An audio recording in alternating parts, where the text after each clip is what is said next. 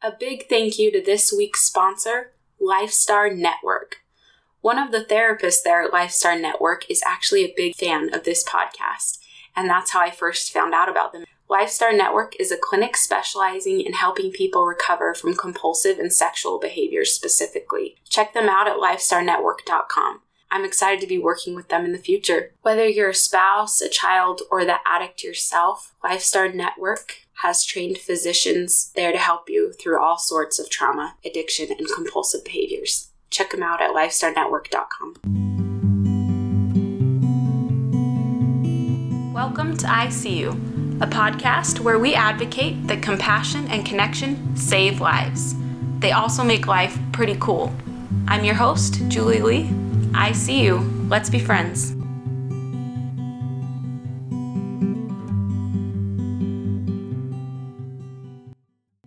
Welcome to the ICU podcast. This is episode 55 Finding Quiet in a World of Phones. The review for this week is from Meg Origin, five stars. This podcast is the best ever. I love the focus of having compassion for people through every kind of struggle and difficulty. We will all go through hard things, but the common denominator that gets people through what's tough is compassion.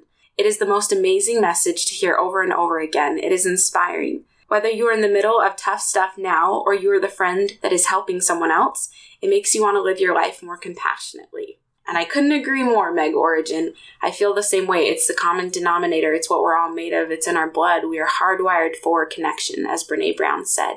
And I think that being a more compassionate person will only serve you and give you a fuller, deeper, richer life. Thank you for that review. Today is a topic that I'm excited to talk about, and I'm also kind of dreading it, if I'm being honest. I'm excited because I feel like I'm making headway in my own life. It's something I've been wanting to talk about uh, my strange relationship with my phone. I've been wanting to talk about it for a long time, but I haven't known what to say about it. I didn't want to just come on here and say, yep, I hate my phone and I love my phone just like the rest of you, and I'm on it way too much just like the rest of you, and I'm really good at wasting time on social media just like the rest of you. If I was going to come on here and talk about it, I wanted to have some answers and some hard facts and some statistics and some solutions. I want to go out there and do research. I'm coming on today first starting with I'm not an expert in this field, but as always, your handy dandy host, Julie Lee, I'm an expert at being open about my own struggles. It's a superpower, maybe sometimes a little bit of a curse that I have when I word vomit and say too much at people and regret it later. But most of the time, I'm proud of this superpower and I'm happy to share it. So, once again, I'm coming to the table not as an expert, but as someone trying to figure this out. And I'm happy to share my failures and successes with you because I feel like then we're all going to learn. And the best part is that I actually finally found an expert who does come to the table with some hard facts and some statistics. They completely align with my own experiences. And I didn't have to do any of the research, so that's cool too. I'm hoping you've already heard the buzz about Collin Kartchner. He gave a TED talk entitled Can Flip Phones End Our Social Media Addiction? And I'm going to leave a link to that video in the show notes. I was sent this video by my sister, her husband and her daughter had gone to an event where he spoke. When her 11 year old daughter came home, and this is the same daughter that had previously been asking for a phone, as most kids who are 11 do. If they don't already have a phone, they're probably asking for one. She said to her mom, Mom, I don't even want a phone anymore. What? So, why in the world did my 11 year old niece say she doesn't want a phone anymore? Well, probably for some of the reasons I feel at constant odds with my own phone. It's something I think of as the hustle. So, a few reasons. The hustle of life on my phone makes it hard for me to focus and remain on a single task hustle up there could be phone calls, text messages, notifications, alarms, reports, music stations, anything you want. It's hard for me to even sit and watch a movie with my husband, I've realized, because there's always something that my fingers could be doing or checking, or there's always more ways that I could be productive, it almost feels like, even when it's just wasting time on social media the constant hustle of social media. It's going, going, going, and it's at a pace I can never keep up with. There's always more options, more to do, more to see, more pictures to look at, more articles to read, more videos to watch, more, more, more, more, more. For some reason, it's reminding me of the Grinch when he says, and then, oh, the noise, oh, the noise, noise, noise, noise. I hope you're remembering the old classic cartoon of the Grinch, or you can remember Jim Carrey. He did a fabulous job too. But it's also something to do with having too many options.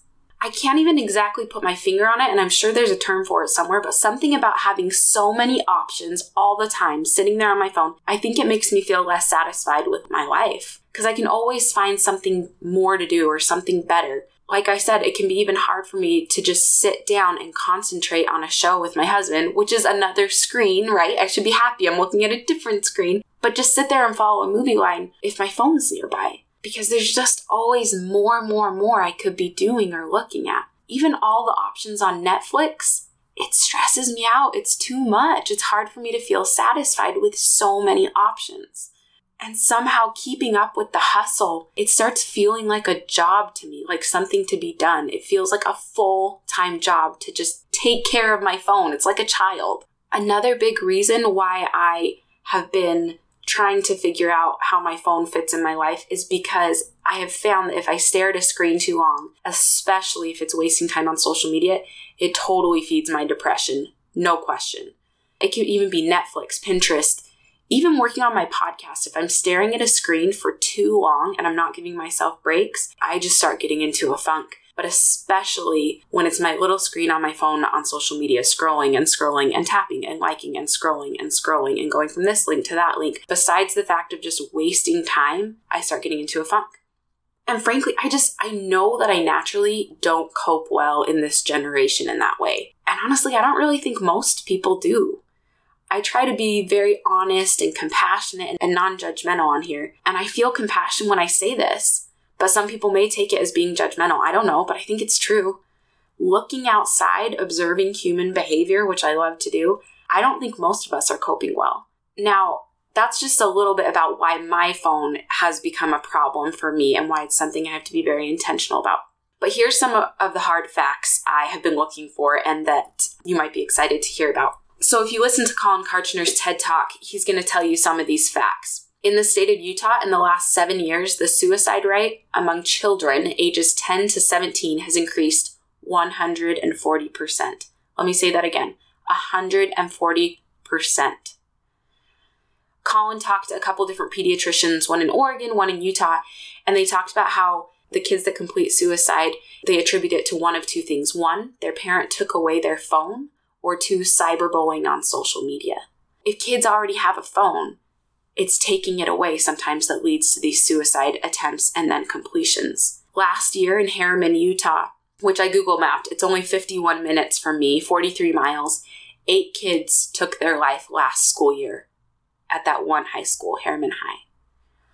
Collin also talks about how pediatricians, they're getting used to seeing this every day. He says they're only semi shocked. A kid that came in at 11, a completed suicide, because they're seeing it every single day. And that kid, the reason they committed suicide is because their parents took away their phone. Another, a suicide attempt, another pediatrician talks about, they slit their wrists and they slit their legs because their parents told them they were going to be going on a trip with other teenagers for a month and they wouldn't be allowed to have their phone. This kid had absolutely no mental health history. So if you want to blame it on, well, they were already messed up or whatever you would say, that's not the case we're seeing. So, why did I love this TED Talk so much? It's actually, I think it's incredibly motivating and uplifting. I don't know if sharing those facts with you right now, you're feeling the upliftment, but give it some time. Why did I love it so much? It wasn't because he said anything I didn't already know in my heart. I loved it because it finally made some sense of so much of what I felt in my own heart. And I can identify with these kids. I have tried so many things to not be glued to my phone as much. I've said I'm just going to leave it on a charger 24 7 so that I always have to go to the same spot to use it and that I'll have to be standing up and I can't sit down. I've said that I'm only going to do it for five minutes a day, put a timer on my phone, la di da di da. I've deleted certain apps. And while all those things are good things, it seems like I always find a way to justify to get back on it. Collin Kartchner, in this TED talk, he explains that the only way we can save our own kids is to save ourselves first. And so that's what I'm working on big time because I see how my kids are when they're on a screen too much. It's so obvious. And I think while we don't want to beat a dead horse and there's a lot of mom shaming and all of this drama that can happen online about how many minutes is your kid on a screen and la di da da and how granola are you and whatever. The truth is, my kids behave worse when they're on screens too much, hands down. And so taking all the emotion about it, that is my experience. I do worse when I'm on a screen too much. We're all doing worse when we're on a screen too much. So, what am I working to do about it? Okay, so here's some things that are working right now. I definitely do not have the Instagram app on my phone. I've had the Facebook app on my phone a few times years ago. I think it's been years. But that is just insanity. I, I do not have the Facebook app on my phone. When I post episodes every week now, I use my desktop to post on Facebook and then I use my husband Rob's phone to post on Instagram. We put Instagram on his phone with my account so that I can hop on quick and post. But if he's already left for work in the morning, if I get up late and I forgot, I download the Instagram app on my phone, post, and then I delete it again. I've had to do that three weeks in a row lately the times when I don't delete it, those three weeks I did, I did a good job. But before that, I would find myself being like, oh, I'll just leave it on. It's so much easier if I can just have it on my phone. It always starts getting out of control for me. I find myself on it more and more. I find myself feeling less dissatisfied with my life. So if someone were to look at my app install and delete activity, basically it probably just looks like I can't make up my mind whether or not to break up with Instagram. It's like the boyfriend you keep breaking up with, right? That you can't just let go of. But right now, this is working for me. And guess what? Even without social media, my kids have plenty of opportunities to still see me on my phone. so don't worry, they are still exposed to the use of technology. Why do I find myself so surprised that my little boy wants my phone and cries and begs when I take it away?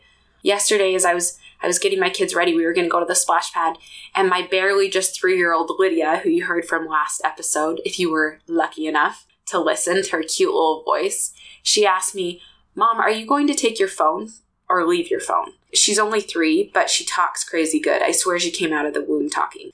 That's not true. You know what I'm saying? She was like 19 months when she walked, but man, she has been talking nonstop. She's very good at getting to the point. She's a very assertive little young lady. She said, Are you going to take or leave your phone? And I stopped and I kind of thought about it before answering, and I just said, Well, what do you want me to do, Lydia? And she said, I want you to leave it here, Mom. I just kind of like stopped and took that moment in and thought about maybe why that would be. And then a few seconds later, she kind of laughed and she said, Actually, you can bring your phone, mom. And then she toddled away. Now, I could easily look at that experience and say it was, you know, it was just nothing. It was just a three year old being crazy. It wasn't some emotional plea she had going on inside, wishing I wouldn't be addicted to my phone. But I think I know better. I think there was something to that. And I can, you know, envelop myself in shame and I'm a terrible mom and I can't get off my phone or I can actually just do something about it. My kids have obviously learned that my phone is significant to me, that it's attached to me. When we're reading a story and my phone alerts me with a phone call or a text message, my kids will think that I don't realize it because I don't do anything about it. And they'll stop me and they say, Oh, mom, I gotta go get your phone. Someone's on your phone. And I'm trying to train them. I say, No, we'll get it later. And that alone is making me feel like a pretty awesome mom lately. Just that one single thing of, hey, no, we don't need to go get the phone. We're reading the storybook. Unfortunately, it's usually their dad that gets the shaft, and I don't know why. It's never, it's never scam likely that comes up on my phone. It's never them. It's always Rob that I shaft, and I always am around to get the scam calls. It's the worst. Social media is weird. I always heard people talk about how it's such a big problem because people compare on there. Like we see a picture of Hawaii and people in Hawaii and we think, oh, I wish I was in Hawaii and my life's not as good or whatever. But to be honest, I would hear that and I'd think, I don't really feel like that's why social media is not good for me. I don't feel like I sit there and compare a lot. And it's like I couldn't put my finger on it. Why does it create me so much anxiety to simply have social media apps on my phone? Because it does. It gives me this kind of constant current of anxiety. Well, there's a few reasons I'm coming to find out. So, for one, it's the hustle I talked about. The hustle that something is always happening. Something's always happening. More, more, more, more, more. I try to be pretty observant of my thoughts and slow down my brain. Frankly, it's just totally overwhelming for me. There's always more, and more, and more. I actually do think comparison has snuck in.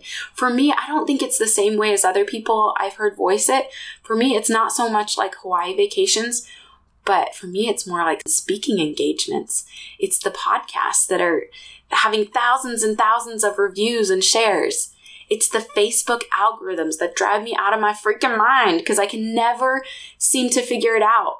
It's the insanity of posting a picture of my little girl's messy face and her finger up her nose, and it gets hundreds of likes. But then when I post a link to my new podcast episode that I'm feeling vulnerable and excited about sharing, and it gets like two likes.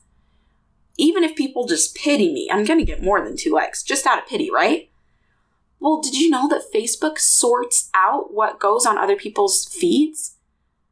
It's an insanity circus. So, yeah, for me, there is definitely comparison and it messes with my head. And then I get these long emails of these personal stories of how the podcast has touched their life. But if I just look at my social media account, oh my gosh, it becomes a job just checking and checking and comparing and what can I do better and what's the algorithm and researching and oh my gosh, it just it makes me want to hit my head against the wall. And obviously, of course, for the most part, it's just a complete waste of time. I'm not saying it's always a complete waste of time. Social media isn't bad. How can it be? It's a tool. How can social media be inherently bad? It's just a tool. Just like a scale isn't bad, just like food isn't bad. Side note can we all please just stop saying that food is bad or that we shouldn't eat such and such? Can we just just stop? Just like phones aren't inherently bad, but it's the compulsive behavior that comes with it. Most answers that I'm finding in my experience are never the extreme. I think of like a pendulum swing. Most of the time when I'm seeking earnestly to find truth, to find light, to find answers, it's usually somewhere in the middle. So statements like, doctors are just out to get your money, doctors are evil, or essential oils, they don't do anything, they're just stupid. I don't really trust either of those. So, what are some benefits of social media? There are some. I know for my mother in law and for my grandma, who they both live on the East Coast, it's a place they get to see pictures of their great grandchildren and their grandkids. They get to feel connected in a way they don't normally. I have a friend. Social media has been incredible because she's found groups, a place where she can talk about really sensitive issues that she hasn't found safe places to talk about in her everyday life, but she's found a group that's connected her to other people who do. It's been a lifesaver, a literal lifesaver for her in that way. And one of the biggest pulls, one of the best things about social media is that you find out about events, parties, weddings, play dates, and that's a legitimate benefit. So I don't have all the answers of what every person should do about their social media use. That's not why I'm talking about it. I'm talking about it to share my story with social media, which is constantly changing, and to share my story with just my phone in general. I feel valid and learned enough to look around and say, I think we've got a huge problem on our hands and it terrifies me. I'm just happy to be a sign, a rallying cry that something's wrong and I'm I'm honestly scared and I don't like living in fear. In the TED Talk by Collin, he talks about how there's researchers that have said we're facing the greatest epidemic we've ever seen. And he says we're in it. We're already in the epidemic and I would have to wholeheartedly agree with that. I can't just live with saying, well, this is this is just the time we live in. This is this is just the world these days. I just I can't do that. To me that's living a counterfeit life that I don't want. So here's a couple things I'm doing. This is some of the work I'm working on. I try to leave my phone home as much as I can. If Rob's with me and he has his, then I'll leave mine home because someone can contact us. At Walmart this week, I actually just bought a $7 alarm clock that plugs in the wall. I'm going to work on not having my phone in my room at night. I'm going to work on plugging it in downstairs. And I'm pretty stoked about that. I feel like a big girl making big girl decisions. I try to always tell my kids what I'm doing when I'm on my phone around them. So I'll try and say things like, I'm looking up a recipe. Hey guys, just a second. I'm sending daddy that picture of you. Hey, I'm going to turn on our music real quick. Voicing it out loud, it gives me some accountability. And I, I'm hoping I'm teaching them that the phone is a tool and not an appendage off my body. That helps keep me in check. I know that Collin in his speech, his goal is that his kids never see him on his phone. And while a lot of people are going to hear that and be like, well, that's extreme, I think that's kind of amazing. And maybe I'll get there one day. I don't know. Right now, it feels a little unfeasible, but I think it's pretty incredible that for him that's working. And heck no, social media is not on my phone ever. And not everyone is like me, and I know that. Not everyone even cares about social media. Rob, he doesn't even care. He gets on Facebook like every six months. And maybe that's you, or maybe you hear this and it just, social media doesn't affect you the way that I'm describing. But just know that for some people it does. And there's going to be a good chance that if you have children, there might be some that are like me. And I think that most of us are misusing it, from what I can tell. Me, my 29 year old humble opinion, I think most people are misusing it because I think we just don't even know how to handle it. It's been something that's faster and faster than we can even keep up with.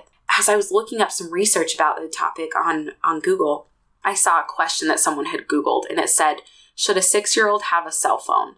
And at first I was like, oh my gosh, no, why is anyone even asking this question? This is insane I live in this world. Okay, so here's the answer. The average age for children who receive their first cell phone is six years old, and 53% of children have a cell phone by the time they turn seven. According to a recent survey by VoucherCloud.net of nearly 2,300 parents with children between the ages of 11 and 16. Okay, so I'm just going on the record. Julie Elizabeth Lee from Utah saying, I am 29 years old and I have a hard time controlling my use on my phone. I'm just going to say that. So, no, I don't think we should be giving six year olds phone. I cannot keep myself under control with my phone. I'm figuring it out. It's getting better. It's something I have to constantly monitor, and it has really negative effects on my life if I do not monitor it. It's a really tricky thing for me because if I look at my podcast analytics, I see that I get a lot of traffic through Facebook and through Instagram. So, yes, I post on it weekly, sometimes more than weekly, depending on, on what I'm up to and what I feel like is a positive thing to share. So, I don't want to be a hypocrite here because I post on social media. I'm admitting that. But I feel strongly enough to talk about this, even if that means you're going to get off social media and you're not going to see stuff that I post. Because for me, having been to the dark places I've been to in my life, if my use of my phone is going to ever get me near a dark place like that again, or put my kids at risk of being close to that dark place, it's a no brainer. I will be off social media completely. I don't care if I have a podcast. Right now, I figured out a system that's working for me. But if in the future that changes and I can't seem to get my habits under control, I'm done. No question. It is not worth it. We're talking about life and death here. Whatever you do, find your quiet. That's what's important to me. Find my quiet. There's a song in the Broadway musical Matilda. I love it so much and it makes me cry because I feel like it touches on how I feel so often in this high tech world and all the chatter in my brain and, and just the anxious go, go, go, go, go where everything's just moving so fast. I feel like this little girl, Matilda, and I'm going to read you the lyrics because I think they're so sweet and so powerful. It says, Have you ever wondered, well, I have, about how when I say, say red? For example, there's no way of knowing if red means the same thing in your head as red means in my head when someone says red, and how if we are traveling at almost the speed of light and we're holding light, that light would still travel away from us at the full speed of light, which seems right in our way, but I'm trying to say I'm not sure. But I wonder if inside my head, I'm not just a bit different from some of my friends. These answers that come into my mind unbidden, these stories delivered to me fully written. And when every shouts, they seem to be like shouting. And noise in my head is incredibly loud. And I just wish they'd stop, my dad and my mom. And the telly and the stories would stop for just once. And I'm sorry. I'm not quite explaining it right. But this noise becomes anger, and the anger is light and it's burning inside me would usually fade, but it isn't today. And the heat and the shouting, and my heart is pounding, and my eyes are burning, and suddenly everything, everything is quiet. Like silence, but not really silent. Just that still sort of quiet. Like the sound of a page being turned in a book, or a pause in a walk in the woods. Quiet. Like silence, but not really silent. Just that nice kind of quiet like the sound when you lie upside down in your bed, just the sound of your heart in your head. And though the people around me, their mouths are still moving, the words they are forming cannot reach me anymore, and it is quiet. I'm getting teary, it's fine. And it is quiet, and I'm warm, like I've sailed into the eye of the storm. I love quiet. I love smelling and tasting and breathing and feeling gratitude for all of it. And I'm growing to really love that simple life because I thrive in it so much better than I did before. You know, in Jurassic Park, when they say, there's that famous quote, they say, Your scientists were so preoccupied with whether or not they could, they didn't stop to think if they should. I don't want to settle for mediocre because I was born in 1990 and that's all this life has to offer me. I want to create my own world with my children and the other people that I have relationships with and it gets to look however I want. There's no standard, it's my world. I'm doing my part in creating this world here in my own home and acknowledging the problems I have and the places that I go and, and this home that I live in. I, I do feel intense feelings. It's not always quiet. I feel intense joy and exhilaration and sometimes rush and anxiety. But even more than feeling happy, what I want more than anything is I want peace. I seek quiet. I seek stillness because in that space, I find I can quiet those voices and the chatter in my head and I can just breathe and love. That's a place I find God. It's a balance that I'm probably going to spend the rest of my life trying to strike, and it's okay. Once again, a big thank you to this week's sponsor, LifeStar Network. The LifeStar program and its network of therapists, they're dedicated to bring hope, healing, and recovery to individuals, to families, to spouses, that are affected by these unwanted compulsive sexual behaviors and from the powerful grips of sex addiction. This is so common, you guys. There's so many people around you struggling with it. They're just not saying it, I promise. Make sure you check out these people that might be able to help at lifestarnetwork.com. Their website has a tab called resources, and on it you can find a list of books and articles, and they even have porn statistics there. That if you're feeling a little unaware, Julie Lee, why do you keep talking about porn? I'm sick of you talking about porn. I'm talking about porn because it's destroying lives, and I think that we shouldn't settle for mediocre life. I think we should all continually be looking for healing. Next week, we have a guest returning to the podcast. We are going to be discussing a topic she and I have both worked to understand and not be afraid of. We're going to be talking about reconciling our Christian beliefs with the reality of many of our dear friends who we love and who are some of the best people we know who identify as LGBTQ. So, yeah, gear up for that one. Thank you for spending this time with me and honoring me in that way. My name is Julie Lee, and I see you. Do you know a group of people that needs to hear the message that compassion and connection save lives, that it saved my life?